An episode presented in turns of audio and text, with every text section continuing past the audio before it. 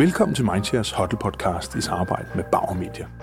En podcast til de nysgerrige, der vil inspireres og få nye idéer til sin markedsføring. Jeg hedder Martin Rasmussen og er administrerende direktør i Mindshare. Vi sidder her i Wood Lounge, som vi normalt benytter, når vi afholder vores hotel event. I dette afsnit af podcasten, så vil du møde Bastian Overgaard, der er ekspert i stillhed. Du vil blive meget klogere på, hvordan strategisk stillhed kan implementeres som struktureret del af møder og vidensdeling. Dagens moderator er Mindshares egen Thomas Mark. Thomas beskæftiger sig også med medietræning og kommunikation, og så er han desuden kommunikationsdirektør i Mindshare. Velkommen til øh, dig, Bastian Overgaard. Tak. Du er leadership coach og keynote speaker. Ja, Det, det er du faktisk ikke. Du er Ja, silent leadership coach. Ja, men jeg kan godt lide den der detalje, jeg kan godt lide detaljen med, at du var stille. Der, du, du undlod lige silent. Det var meget, meget fint. I dag skal vi tale om øh, stillhed. ja. Ja. Eller i den mere businessrettede version, øh, strategisk stillhed som ledelsesværktøj. Mm. Oplever du det nogensinde som et paradoks, at du egentlig lever af at tale om stillhed? Det gør jeg hver dag. Og det er også noget, jeg ofte bliver nødt til at starte min foredrag med, og når jeg er ude undervise, så er det altid noget, jeg lige bliver nødt til at lave nogle jokes omkring, fordi ellers så sidder folk og brænder ind med dem. Men altså, du er jo et af de her misundelsesværdige mennesker, der har en mission her i livet. Øh, øh, der handler om, det har jeg i hvert fald læst, øh, at skære støjen fra i møde mellem mennesker. Mm. Som jo er øh, en ret smuk mission øh, øh, på sin vis. Men hvad handler det om? Jamen altså, det, det handler jo... Altså, okay, for at være helt ærlig, så hvis jeg lige må starte med, øh, hvordan jeg opdagede stillhedens potentiale. Meget gerne. Fordi det tror jeg egentlig fører hen til det. Øh, I 2003 til 5 der øh, lavede jeg nogle tv-programmer på TV2, hvor jeg havde sådan en lille indslag hver uge, som hed Klub 180. Og det handlede om at vende verden på hovedet, udfordre sin vanetænkning. Og der lavede jeg alle mulige krumspring for at vende øh, gængse vaner på hovedet, ting vi tog for givet i hverdagen. Og en af de tanker, jeg så fik, var, at vi jo altid, når vi mennesker mødes, vi taler. Vi taler fra vi mødes, til vi, til vi går igen. Og hvis vi så lige pludselig er stille, så er det mærkeligt. Og det var faktisk det, mit program handlede om, det var at gøre noget, der var mærkeligt. For hvad det modsatte af mærkeligt? Det er, at du ikke mærker. Det er, at vi kører på automatpilot. Og når vi kører på automatpilot og handler ubevidst, så begår vi rigtig mange fejl, og så er det, vi at- at vi er de der dumme mennesker, som adfærdspsykologien taler så meget om for tiden. Så det, jeg opdagede så ved et helt ved et tilfælde, da jeg lavede de her forsøg, det var, når jeg bad folk om at være stille sammen, så opstod der et intenst felt, et intenst nærvær, et fokus, som gjorde, at, at man hver især, hver deltager individuelt, fik en koncentration, en fokus, en ro, uden at jeg havde bedt dem om at meditere eller noget som helst. Og samtidig så opstod der en samhørighedsfølelse i gruppen. En tillid, en empati, et forhøjet nærvær, alt de her ting, det opstod i den her, den her faciliterede stillhed. Og det, det var simpelthen så vildt for mig, så jeg fik den her mission. Altså, det var ligesom en forsker, jeg opdagede noget, der faldt ned i et, i et glas i laboratoriet, og så voksede der noget nyt ud, jeg ikke havde set før, og jeg ikke havde læst om før. Og det, det er jeg bare blevet nødt til at vise til verden. Ja. Så derfor så har jeg fået den mission. Hvad er det for noget, det her stillhed? Altså, hvad er det, det kan? Ja. Hvad er det, det gør ved os? Jamen altså, for det første, så er det jo fraværet af støj. For, og, og støj kan vi vel godt blive enige om, at der er rigeligt meget af i forvejen. Så det, når, når man skærer ind og skærer støjen fra, så opstår der en, en klar kommunikation mellem mennesker. Der, står, der opstår en klarhed i det øjeblik, vi er. Øh, og øh, der, der, er et meget, der er et meget smukt quote, jeg kan ikke huske, hvem der er citeret for at sige det, men silence is not the absence of something, but the presence of everything. Og det er jo det, man vil opleve, hvis man bringer stillhed ind i for eksempel sine møder, øh, i sit teamsamarbejde osv., det er, at man vil jo blive opmærksom på mange flere ting, end vi er opmærksomme til daglig, når vi bare taler derudad. Hvad er det for eksempel, man bliver opmærksom på? Øh, ja, du bliver opmærksom på det, der er vigtigt. På det, der er essentielt. Og, øh, og du, har, du har sikkert været til et par møder i din karriere. Mere end et. Mere end et. Har du oplevet bare et par gange i din karriere, at du er gået ud fra et møde og tænkt, det her var ikke essentielt, det vi brugte vores, øh, vores dyrbare liv på? Det har jeg. Du har prøvet det i et par gange i karrieren. Ja, i den grad. Okay. det er det, stillheden kan. Stillheden kan skære den støj fra og skære ind til benet, så vi går derfra og føler, wow, vi, vi kom ind til kernen af det, ting, af det, handl, det, det handlede om. Og, og det, som er et af de regnstykker, som jeg godt kan lide at præsentere i starten, når jeg er ude og holde foredrag og keynotes, det er et lille regnstykke, som jeg tog fra, ud, inspireret af, at sprogforskere siger, at vi taler med cirka 150 ord i minuttet. Så tager jeg stadig lige ind på lommeregneren, og så hvad betyder det så, når vi taler sammen i en time? Så taler vi med 9.000 ord i timen. Hvad er 9.000 ord? Hvad svarer det til? Det svarer for eksempel til 22,5 akademiske fire sider med informationer, med tekst, som vi kaster i hovedet på hinanden. Og vi, de fleste af os lever i en kompleks hverdag, fyldt med støj og afbrydelser, distraktioner, øh, overinformation. Der bruger vi så lige 9.000 ord, hvad der svarer til 22,5 af fire sider. Det knaller vi ind i hovedet på hinanden, når vi sidder i en times møde. Og det er, der er så meget hjerneforskning, der viser, at når hjernen den udsættes for den her information overload, så lukker den simpelthen ned, hvor vi tager dårligere beslutninger. Så, så hvis du leder efter nogle helt konkrete steder, hvor at sådan noget diffus som stillhed kan skabe en forretningsmæssig øh, fordel, jamen så er det for eksempel, at vi træffer bedre beslutninger, hvis vi har givet vores hjerne et øjeblik stillhed. Det giver god mening. Øh, det gør det, det må jeg sige. Jeg kom til at tænke på, når du sidder og taler, så gestikulerer du meget. Ja. Det kan man jo ikke se, men det kan jeg se. Ja. øh, hvad med kropslig støj? Ja. Jamen det kan jeg sige, støj, øh, kroppen, kroppen støjer også rigtig meget.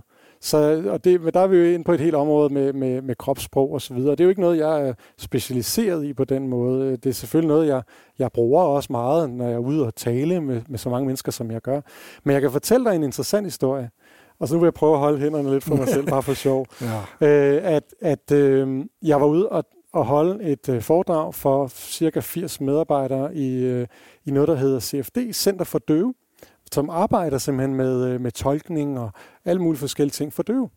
Og der stod der simpelthen to tolke. At, eller de var to, så de hele tiden kunne skifte, fordi det, man bliver ret træt i armene af at stå og tolke der og i hovedet. Øhm, og hver gang jeg holdte stillheden, nogle gange holdt jeg jo stillheden, aftalte jeg stillhed i et minut. Der var det ekstremt vigtigt for dem, fandt de ud af bagefter, at de stod med armene fuldstændig ind til siden, for hvis de bare, hvis de bare øh, kløede sig i håret, så kiggede alle op, så var alle fuldstændig på. Og for, så for dem var det meget interessant, og der var den der støj. Øh, jeg er også blevet interviewet af en døv journalist til en, en artikel, hvor jeg så spurgte, om vi ikke skulle være... Øh, vi, vi sad og skrev sammen på en café, så sad vi og skrev på, øh, på vores Max øh, ved siden af hinanden. Øh, og på et tidspunkt spørger jeg hende, om ikke vi skal prøve at være stille sammen i tre minutter. Og så øh, det kan vi godt. Og så sad vi simpelthen, og så satte jeg uret, og så var vi stille sammen i tre minutter. Og for hende, der fandt hun ud af, at hun faktisk er en ekstrem snakkende døv. Altså, det er ja, bare så ja. med kropssprog. Så ja, vi kan, det er mit lange svar til dit spørgsmål. Ja, vi kan støje rigtig meget med vores kropssprog og vores bevægelser osv.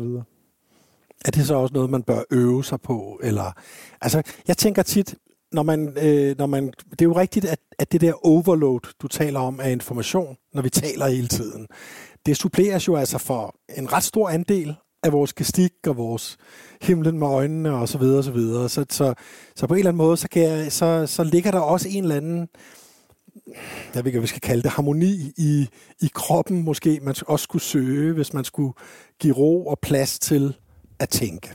Ja. Ikke alene i ordene.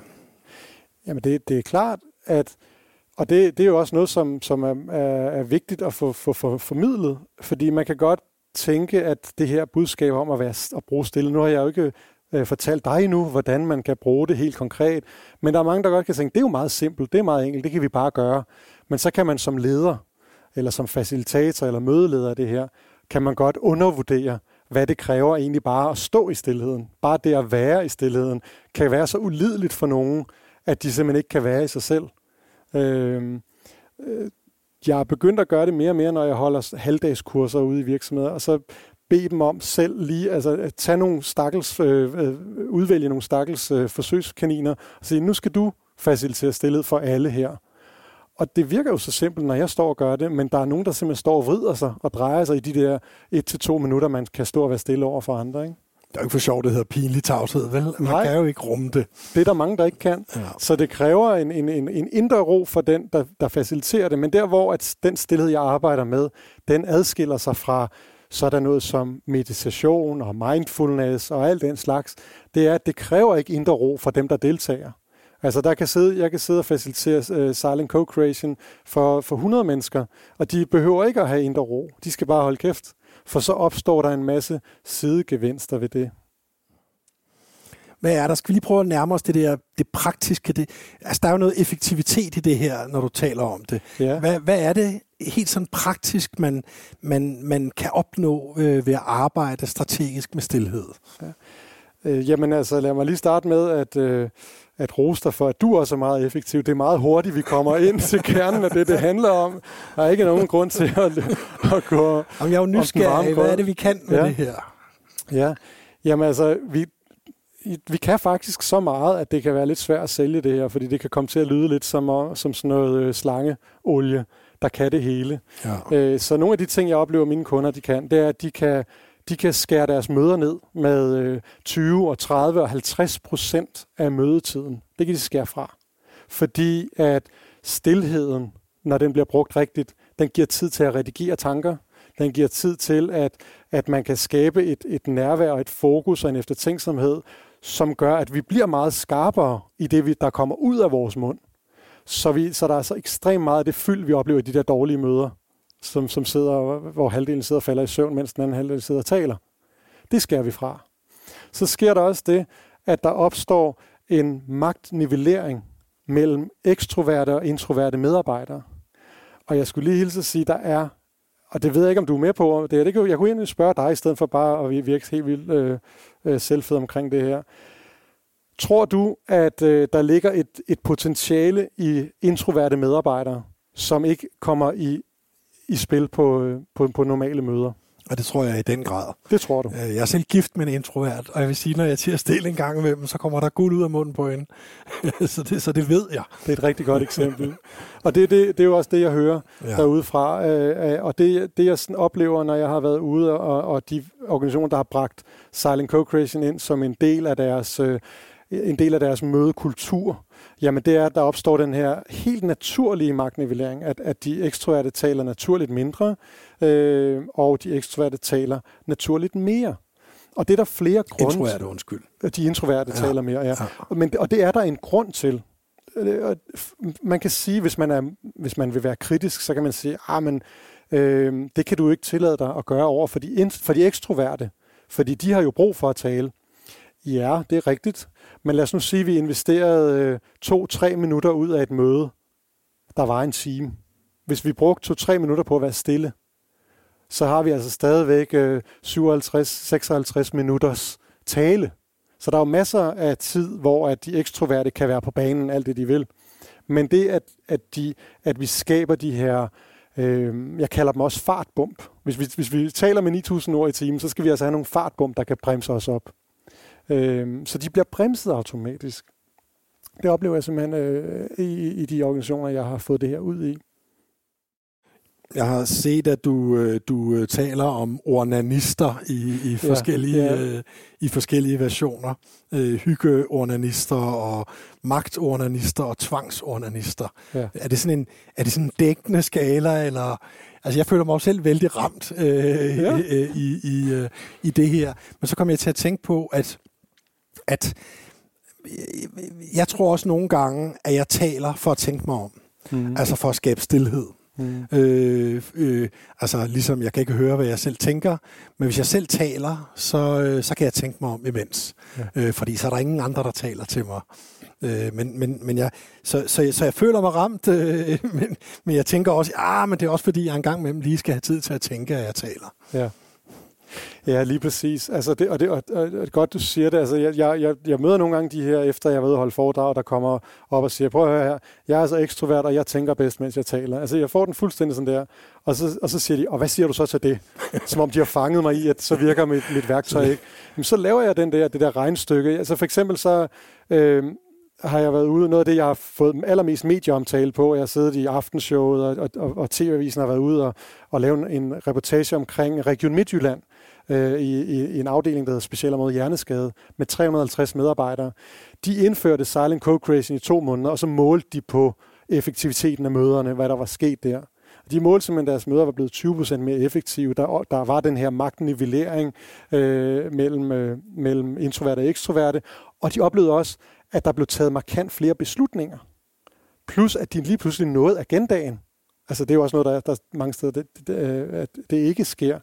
Ja. Øhm, men det var simpelthen fordi, at de, de kom, kom derud, hvor at, øh, at de fik den der tid til at tænke sig om, også de, også de, øh, de ekstroverte. Men regnstykket er her, jeg gav dem en 10%-regel, og det betød, og det er en tommelfingerregel, og alle, der, der læser adfærdsdesign og jytte fra marketing osv., de ved jo, at, at hvis man skal have gennemført noget, så skal det være simpelt, og det må godt være banalt, ellers bliver det ikke gennemført. Så en af de regler, jeg havde, havde lavet, en tommelfingerregel, det var 10%-reglen. Og det var, har du et møde på en time, 60 minutter, så er det 6 minutter, du investerer i stillhed. Okay. Og det var så det regnstykke, jeg kunne give tilbage til den her ekstrovert, der sagde, hvad siger du til, til at, at han tænker bedst? Så jeg sige, jamen okay, så 6 minutter fra 60 minutter, det er 54 minutter, du har til at tale i. Er det nok? Er det nok for dig, ven? Kan, kan du klare dig med 56 minutter til at tænke dig om på din måde, du gør? Eller skal vi gå tilbage til de der 100% snak, der er i et møde? Velvidende, at så alle de introverte ikke kommer på banen osv., osv. og I ikke når at tænke om, og I øvrigt ikke lytter til, hvad hinanden siger. Den vil jeg gerne have med her.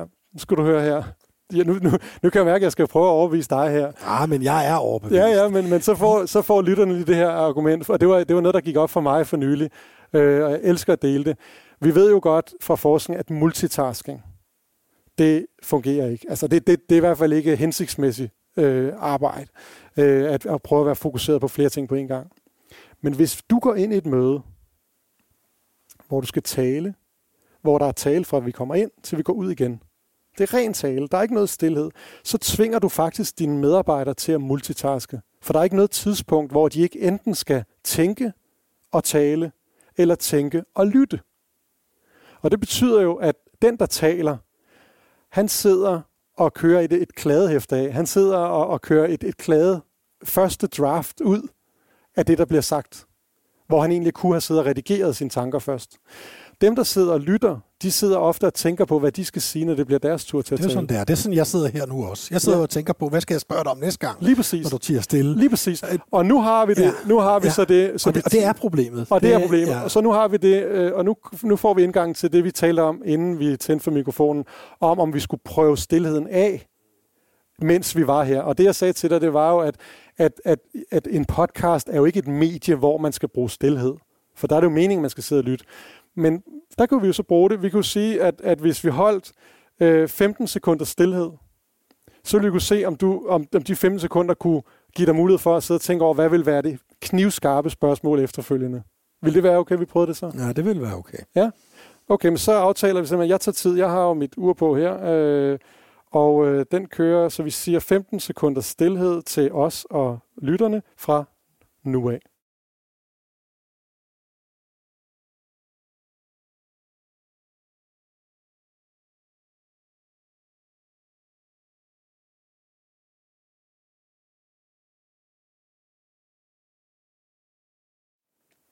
Altså, man lander mere. ja, ja, lige præcis. jeg lander mere, hvor jeg er lige nu. Ja. Øh, og jeg er nysgerrig efter at lære mere om det her øh, stillhed som, øh, som værktøj. Ja. Øh, øh, øh, og jeg, det, det her ord silent co-creation, som du har bragt op nogle gange, øh, altså når vi er flere mennesker, øh, tænker jeg. Mm. Øh, det kunne jeg godt tænke mig at, at, at høre lidt mere om, hvad det er, det kan. Øh, og som måske bagefter, at vi kunne tale lidt om, hvordan, hvordan skal man så gøre i praksis? Mm. Hvad er det, vi skal gøre? Mm.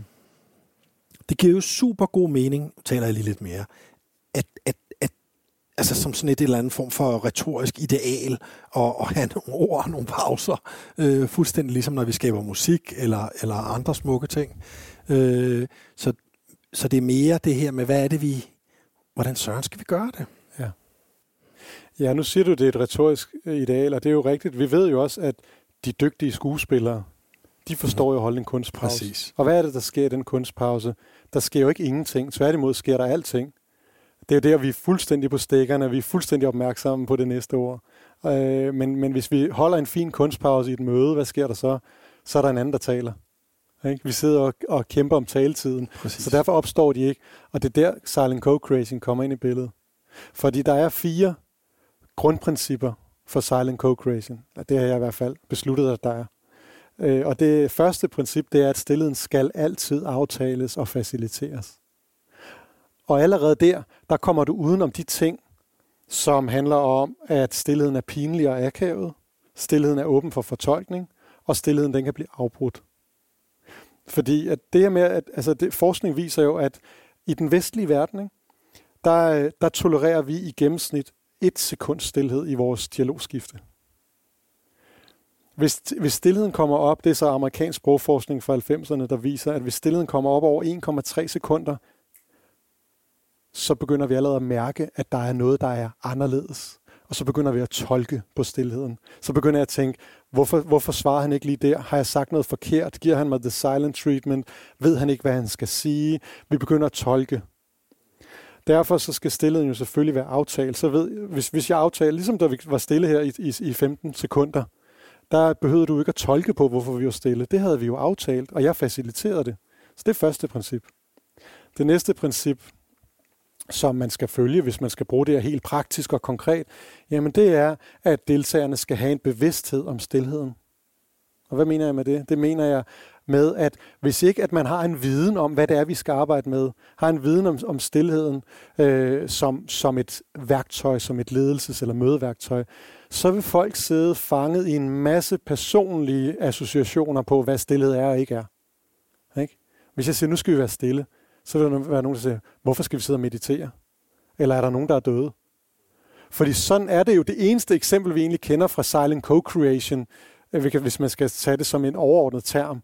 Det er jo, når vi mødes in a moment of silence. Når 10.000 mennesker står i et minut og, og ærer afdøde til en mindehøjtidlighed. Det er jo det, vi kender. Øh, og, og som jeg plejer at spørge øh, på, igen, når jeg er ude og, og tale, som jeg jo gør rigtig meget, spørger jamen, er det, er det pinligt og akavet, når vi er stille på 10.000 mennesker på et stadion? Det er det jo ikke. Ikke specielt. Nej. Er det super diffust og spirituelt? Nej, det er det heller ikke. Hvad gør det så? Det skaber et fokus, det skaber et nærvær, det skaber en respekt. Vi lander, øh, vi, vi får en følelse af samhørighed. Og det er den samhørighedsfølelse, vi kan bringe ind, og som kan skabe ekstremt meget værdi i vores teams. Fordi med den samhørighedsfølelse, der opstår der også en tillid, en empati, som jo er det, der er grundlaget for, for al high performance øh, øh, teamarbejde. Det er jo tillid. Og det er det, jeg oplever igen og igen og igen, at stillheden gør. Men mens jeg snakker, så er jeg jo kun nået til, til, til, til andet, Til to. princip, ja. andet princip. Men du vil jo gerne have den konkret, så du får det konkrete med lidt, med lidt fløde på. Øh, Det tredje princip, det er, at- at stillheden skal selvfølgelig respekteres 100%. Og det er bare utrolig vigtigt, at, at øh, facilitatoren har den autoritet og har formået at forventningsafstemme på det her i en grad, så der ikke sidder to kolleger og visker nede i hjørnet, fordi de tror, at vi bare lige kan sige noget. Fordi så punkterer den her intensitet, den her, den her, det her felt, som vi kan bygge op sammen i stillet. Det punkterer i den stillet. Jeg plejer at, at bruge den her metafor, at hvis vi dykker ned sammen øh, i, i en dykkerklokke, og så er der en, der bare lige vil åbne vinduet, altså så, så punkterer, altså, så, så punkterer den her, det her felt, vi skaber op, ikke? Øh, eller bygger op, det punkterer. Og nu bliver, det, nu bliver det rigtig interessant for dig, for det fjerde og sidste princip, det er ekstremt praktisk, lavpraktisk. Det er, at, at stillheden skal altid være tidsmæssigt afgrænset. Der skal altid være en tidsmæssig ramme på det. Og, øh, og jeg oplever folk, som, som, som har, har hørt os øh, omkring stillheden, at det er super godt, hvis det skal vi lige bringe ind, og det kan jeg da godt justere selv. Og siger, nu skal vi lige være stille lidt. Og så sidder de der og føler, at de styrer stillheden, men alle, der sidder rundt om, de sidder og lider. For de sidder bare og tænker, hvor længe? Hvornår begynder vi at tale igen? Og det, det er hammerende ubehageligt. Og så sidder de og er medfacilitatorer. Og det vil ødelægge det hele. Men, men så der skal, der skal sættes tid på, så at sige. Der skal sættes stilheden. tid på. Og det, og det bliver ikke så sådan en, en, en, en fælles, øh, nu tager vi tid alle sammen. Nej, det er facilitatorens opgave. Ja. Det er mødelederen eller ja. lederen, ledelsens opgave at sørge for det. Øh, og så snart at det er blevet inkorporeret som et som, et, øh, som en del af mødekulturen, så er det jo noget, alle kan gå på skift kan stå for. Hvem er det, der i dag står for at styre stillheden? Hvem er det, der trykker på mellemrumstasten? Så, så det skal aftales, og det skal faciliteres af en, en mødeleder, der et eller andet sted skal, øh, skal have, være lidt en bisse måske. Ja. Altså, fordi det, det, det stiller alligevel nogle krav kæmpe krav, og det er det, folk undervurderer. Folk, folk hører om det her stillhed, og de hører måske et foredrag, eller læser en artikel om, om alle de ting, der kommer ud af ah, kortere møder, bedre beslutninger, bedre samarbejde. Det skal vi have ind med ganske få minutter stillhed. Det lyder besnærende. Det lyder besnærende, men de undervurderer det, det, det kræver at stille sig op og bede om den stillhed, fordi det er jo, det er jo, øh, det er jo et normbrud af dimensioner. Det går imod alt i os. Og, øh, og bare lige en, en lille gave til lytteren her. Altså, jeg synes, det, det er så sjovt. Altså, Harvard University har i 2012 sat hjernescanner på af folk og fundet ud af, at når vi taler og hører os selv tale, så udløser det hæftige mængder dopamin. Og der er, jeg har simpelthen nogle fantastiske grafer, der viser, at hvis vi så taler om os selv, så stiger dopaminudløsningen i hjernen, altså lykkehormonet. Altså. Så, så, så det, så det vil altså sige, at de fleste mødelokaler rundt omkring, det er ikke mødelokaler, det er fikserum. Det er lykkerum, ja. Det er fikserum. Vi sidder og får vores dopaminfix. Og det er altså, hvis du stiller dig op på en stol og siger, nu skal vi altså lige huske at være stille, fordi det har jeg hørt i en podcast, at det skulle være rigtig effektivt. Glem det. Altså det, det kræver, at du, har, du, du sælger den ind at du har en viden om det, så du kan give en logisk, fornuftig introduktion til, hvad det her handler om. Og så skal du have en viden om, hvad sker der, hvis du stiller i et minut? Hvad sker der, hvis du stiller i tre minutter? Hvad sker der, hvis du stiller i 10 minutter? Hvad sker der, hvis du stiller i 10 sekunder? Du skal prøve det selv. Så, så derfor så, øh, hvis, hvis du går ud og har fået en logisk idé om, at det her det giver mening, men du ikke selv har trænet det, inden du stiller dig op foran dit team, så er du altså udfordret. Så er det, at, at der kan ske det, jeg desværre oplever rigtig mange gange, at så prøver man det, og så er det en hammerne ubehagelig oplevelse, akavet, pinlig, mærkelig, og så gør man aldrig det mere igen. Ja. Så i den der aftale, øh, der ligger også et eller andet, et eller andet, øh, et eller andet øvetid, altså at vi skal prøve det. Skal det stille, skal, skal, skal de her pauser, der lægges ind, øh, skal de lægges ind efter et spørgsmål, eller efter, altså er der, er der nogle gode tommelfingerregler? Fordi det er jo ikke umotiverede pauser på en eller anden måde. Det er jo altså gennemtænkt. Det må man jeg. sige, ja. ja. Det må man sige i den grad. Og, og, øhm, og ja, der er tommelfingerregler. Og ja, jeg vil gerne give dig nogle af dem. Øh, jeg vil bare først fortælle dig, at det som jo er, er hvad kan sige, det ideelle, hvis man synes, det her det kunne være interessant at arbejde med, det er jo, at man jo ser det at facilitere stillhed, det er ligesom at dirigere et orkester. Mm-hmm. Det er jo, at, at vi har tonerne, og vi har stillheden. Og hvornår er det, vi skal bruge hvad? Det er jo noget, man, man med øvelse finder ud af at kunne, kunne navigere i. Godt. Når det er så sagt, så er der for eksempel den tommelfingerregel, som jeg kaldte 20, øh, 10%-reglen, øh, omkring øh, det her med at, at, at, at, at bringe 10% af mødetiden øh, og overføre den til stillhed. Jamen der starter jeg altid med at lægge stillheden i starten. Øh, så vi lander. Så når vi er kommet ind, og vi har lige, lige landet, vi har lige øh, chit-chattet lidt, men inden mødet reelt set går i gang, der bliver vi nødt til at have stillhed.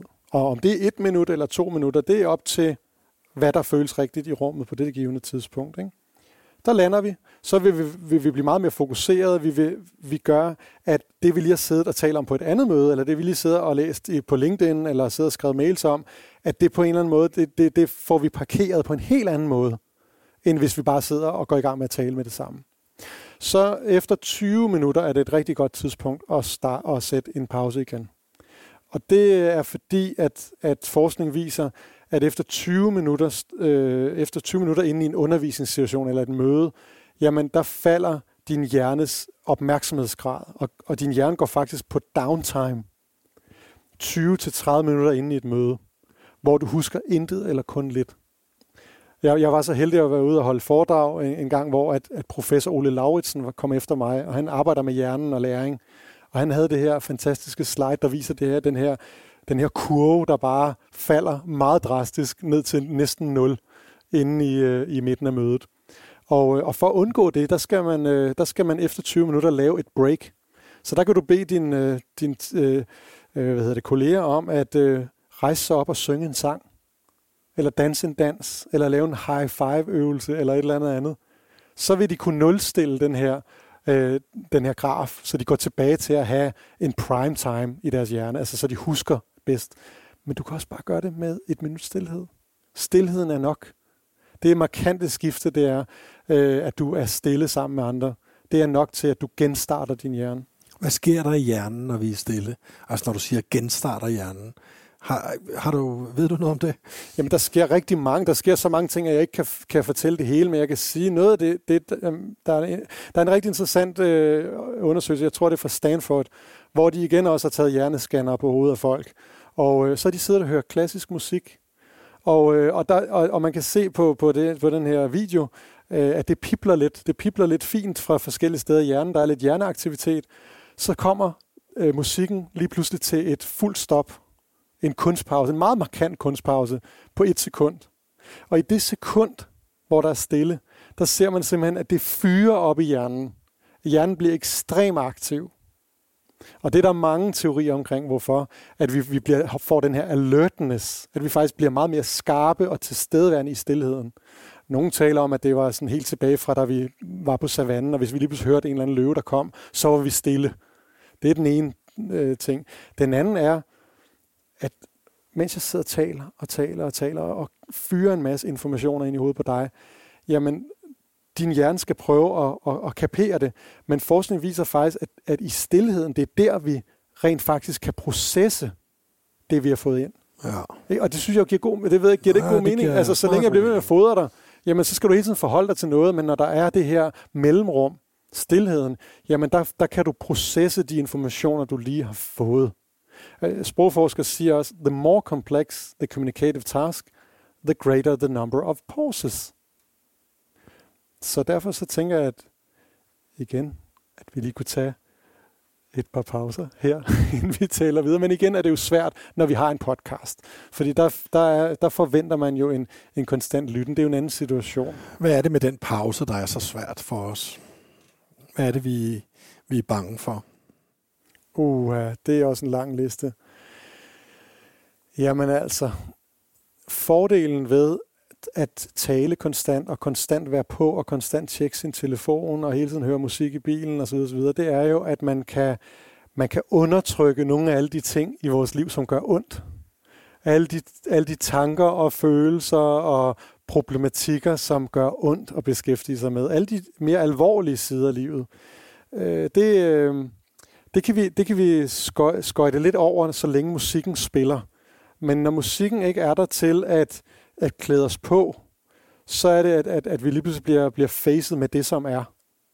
Og det er jo også derfor, at hvis, hvis stillheden bliver brugt i de rette doser, så kan vi faktisk godt slippe for, at folk ryger ned i en eller anden øh, eksistentiel øh, øh krise og, og, og, og traumatisk oplevelse. Så kan vi sørge for, at man bare i det mindste ryger ned til der, hvor at vi kommer ned til, til, til kerneopgaven, til det arbejdet handler om, frem for alt det bullshit, der ellers også øh, kan være plads til et møde alt det støj, der ellers skal være der. Men vi er bange for det. Og en anden ting, vi er bange for, ved at være stille, ved at holde pausen, og som jeg selv også, øh, er en, det er en konstant udfordring for mig. Det er ikke sådan, at jeg sidder op på et bjerg, øh, når jeg går øh, tager hjem fra arbejde og sidder og er super heldig øh, på, den, på den front. Det vi er bange for i stillheden er, at vores identitet, vores identitet skaber vi med vores historie. Ja. Så jeg kan fortælle om, jamen jeg har været ude, og jeg arbejder med, med Novo Nordisk og Finansforbundet og Ørsted og bla bla bla. Jeg kan sidde og name drop alt. Mens jeg gør det, så sidder jeg og bygger min identitet op. Så hvem er jeg uden mine ord? Så, så er det, at jeg lige pludselig bliver ret nøgen. Ikke? Og øh, som der var nogen, der sagde, vi, vi skaber ofte et ordplankeværk imellem os, hvor vi kan føle os trygge bag. Og når vi så lige fjerner ordene imellem os, så kan det jo skabe en total utryghed. Det kan skabe en ja, det kan det. Det, det og, det, og det er derfor, det er så vigtigt, at det bliver faciliteret på en måde, så vi ved, hvorfor vi er stille, og vi har, et, vi har ligesom et omdrejningspunkt, et mål med den stillhed, som vi kan fokusere på i stedet for. Og det gør så, at, at, at den her alvor, den her alvorlighed, den her, det her fokus, det her nærvær, den her opmærksomhed, at det måske ikke ryger ned i vores allesammens traumer, men, men det, det bliver parkeret i det som arbejdet, det som, det som vi er i møde omkring lige her og nu. Men jeg er slet ikke i tvivl. Altså, mig har du overbevist, så, så, og jeg sidder og tænker over, øh, den modstand, jeg har, det er jo min modstand. Fordi jeg er slet ikke i tvivl om, det er rigtigt, øh, og at det kan noget. Øh, og, og at vi kan blive mere effektive, også som et team, hvis vi, hvis vi sørger for at lægge de pauser ind, så vi lige kan tænke os om, hvad, hvad bliver der egentlig snakket om her? Øh, at vi sørger for, at alle kommer til ord i, i en eller anden fornuftig måde, så det ikke er alene er dem, de ekstroverte, der altid kæfter op, der kommer til ord, men at, at alle de andre også kommer til ord. Det, det, det er åbenlyst. Så modstanden hos mig, øh, det er min. og, og, og det er nok bare et spørgsmål om øvelse. Altså, det, det, det er ikke en modstand mod dit projekt, kan man sige. Men det er jo super godt, du, du, du, mm. du, du i talsætter, for der sidder jo rigtig mange lyttere, som også har den det, det, det, det, det, det tror jeg. fint. Altså. Jamen, øh, jeg tror, vi er nået dertil, hvor at, øh, nu skal du tige stille. det er dejligt, også helt hæs. Jeg kommer lige fra et foredrag, hvor jeg også har stået og kæftet op om stillhed. Og så, øh, så tror jeg, jeg vil takke dig mange gange for, for at være med i den lille podcast her. Det var for mig i hvert fald øh, stof til eftertanke. Tak for de gode spørgsmål, og jeg sidder her og håber, at jeg, har, at jeg så har valgt de rigtige svar. For der er jo så mange at vælge imellem på det område, men jeg håber, at, at det kan inspirere nogen, der, der har lyttet med, til at, om ikke andet, så undersøge det nærmere, gå ind og google, måske gå ind på mindresnak.nu og læse nogle artikler eller høre nogle podcasts om det. Lige præcis. Øh, det er jo et godt sted. Ja mindresnak.nu. så fik vi også lagt en lille reklame, og det er godt. Ej, det, det, det, det, er jo et bibliotek, det, det er et bibliotek ja. for en helt ny måde at tænke på, fordi du kan jo ikke læse det her på universitetet. Det er jo, altså vi er jo i first mover country her. Det er det jo. Det er jo banebrydende. Det er et cutting edge værktøj. Så du kan ikke bare gå ud og, og så tage en MBA i det, eller whatever. Altså, det, det er noget, du bliver nødt til at, at, at, at opsøge og lære. Jamen, det, det, det forstår jeg. Og det er jeg også enig i, fordi begrebet i sig selv er jo så simpelt, men vejen til en god praksis, den er måske ikke så simpel. Lad os se, jeg, jeg, jeg får lyst til at, at, at teste på dig og, og se, hvordan det kan, kan blive hjemme i dit team, hvis, ja, vi, det, hvis vi prøver at lave det lidt kan sammen. være, at vi skal det. Ja. Forløbet så takker vi. Tak fordi du kom, Bastian. Tusind tak. Tak, Thomas.